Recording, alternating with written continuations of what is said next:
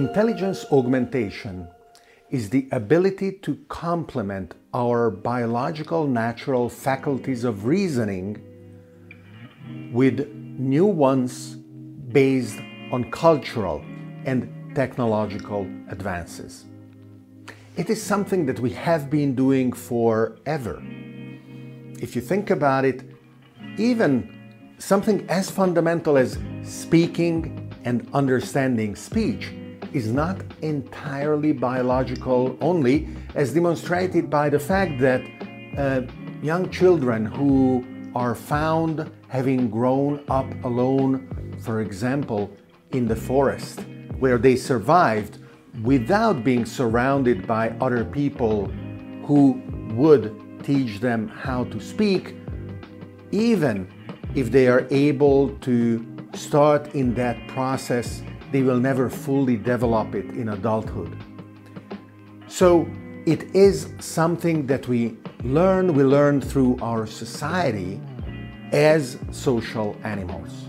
Many other animals are social, whether insects or dolphins, uh, or of course uh, dogs or sheep, and they do communicate to a certain extent. However, as far as we know, none of them invented better ways of learning, better ways of sharing knowledge, like, for example, reading and writing. Moving from societies that uh, were able to learn and share their knowledge based only on the spoken word to those that multiplied this ability through reading and writing was a gigantic leap. Even today, thousands of years later, we are still benefiting from the wisdom of people who lived in ancient Greece, for example. And that is thanks to the invention of writing. It enabled us to improve enormously both the precision and uh, the volume of information that we were able to translate. The printing press was a similar leap.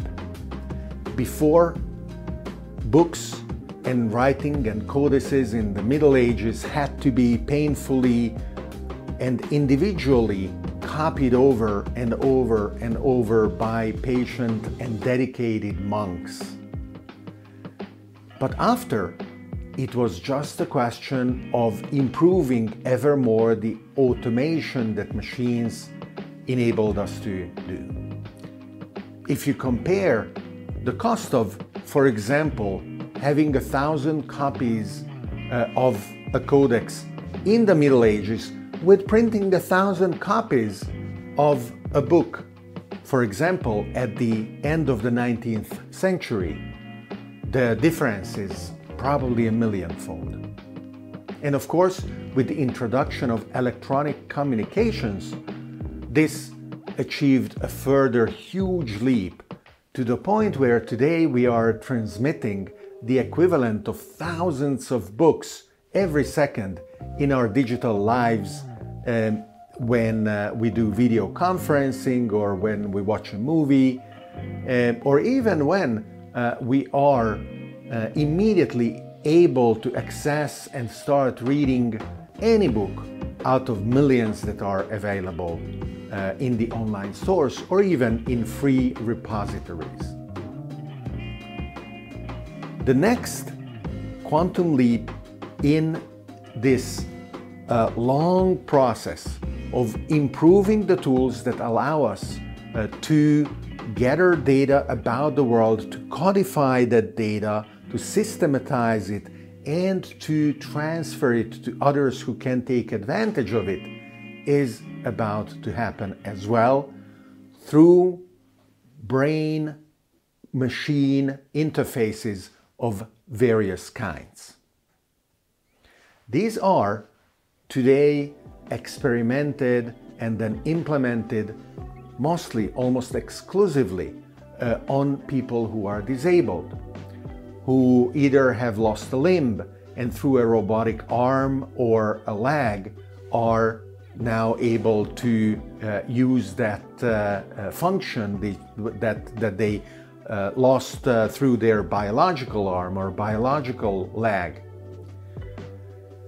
A friend of mine, uh, Nigel, recently died, and he was a wonderful symbol of this kind of hybrid evolution of humans and machines uh, of working class origin in England.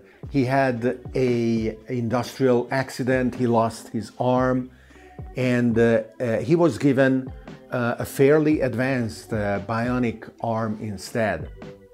I remember meeting him the first time at the Singularity University Summit in Budapest many years ago, and uh, how wonderfully human the tale that he told was, uh, but how powerful his narrative uh, to the point of bringing all of us to tears, uh, and how amazing was the punchline when he would show his robotic arm and turn his wrist 360 degrees around, which of course no human uh, would be able to do.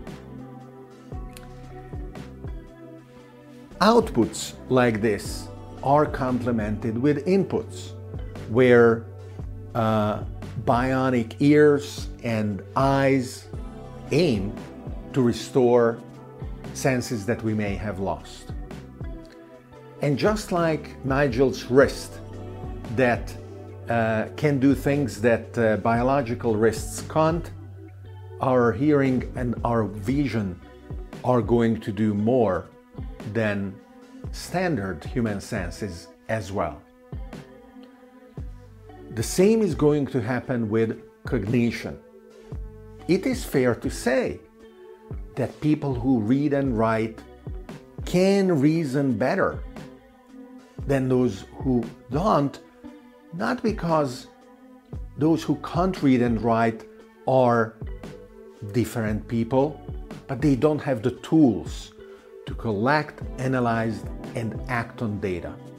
Similarly, the people who will have brain implants directly enabling them with the ability of uh, handling data at superior speeds, at a larger bandwidth, at a faster ability of uh, um, massaging the data flow are going to be able to adapt better to the world of tomorrow. This world where artificial intelligence and human societies are evolving together, a world where uh, AIs have a fundamental impact, including decisions that they will be taking autonomously because of the speed requires because of uh, the volume of the data required. And the only way of being in the loop is going to be augmented ourselves. When a jolting world exposes you to degrees of adaptation required superior to your natural abilities, you have two possible choices to give up because you are unable to overcome those limitations, or to embrace that through technological means, those limits indeed are non existent. Because through those technological means, you can extend the range of your adaptability to the world whose acceleration in technological change is increasing.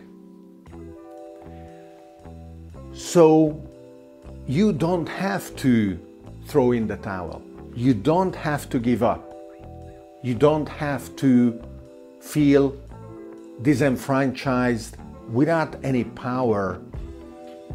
But you can feel just as before, a protagonist of the jolting world of tomorrow. That is why I am so excited to also offer an entire series of courses about jolting technologies that you can enjoy, you can uh, use to your advantage. Talking about artificial intelligence, quantum computing, blockchain and cryptocurrencies, decentralization, and many, many other topics that we have covered in past episodes of the context. The Jolting Technologies courses are an exciting way of learning and learning to act. Interactive, deeply documented, participatory, community oriented, updated constantly, modern. And I am awaiting you to join so that you can also take advantage of the sharing of this empowering knowledge.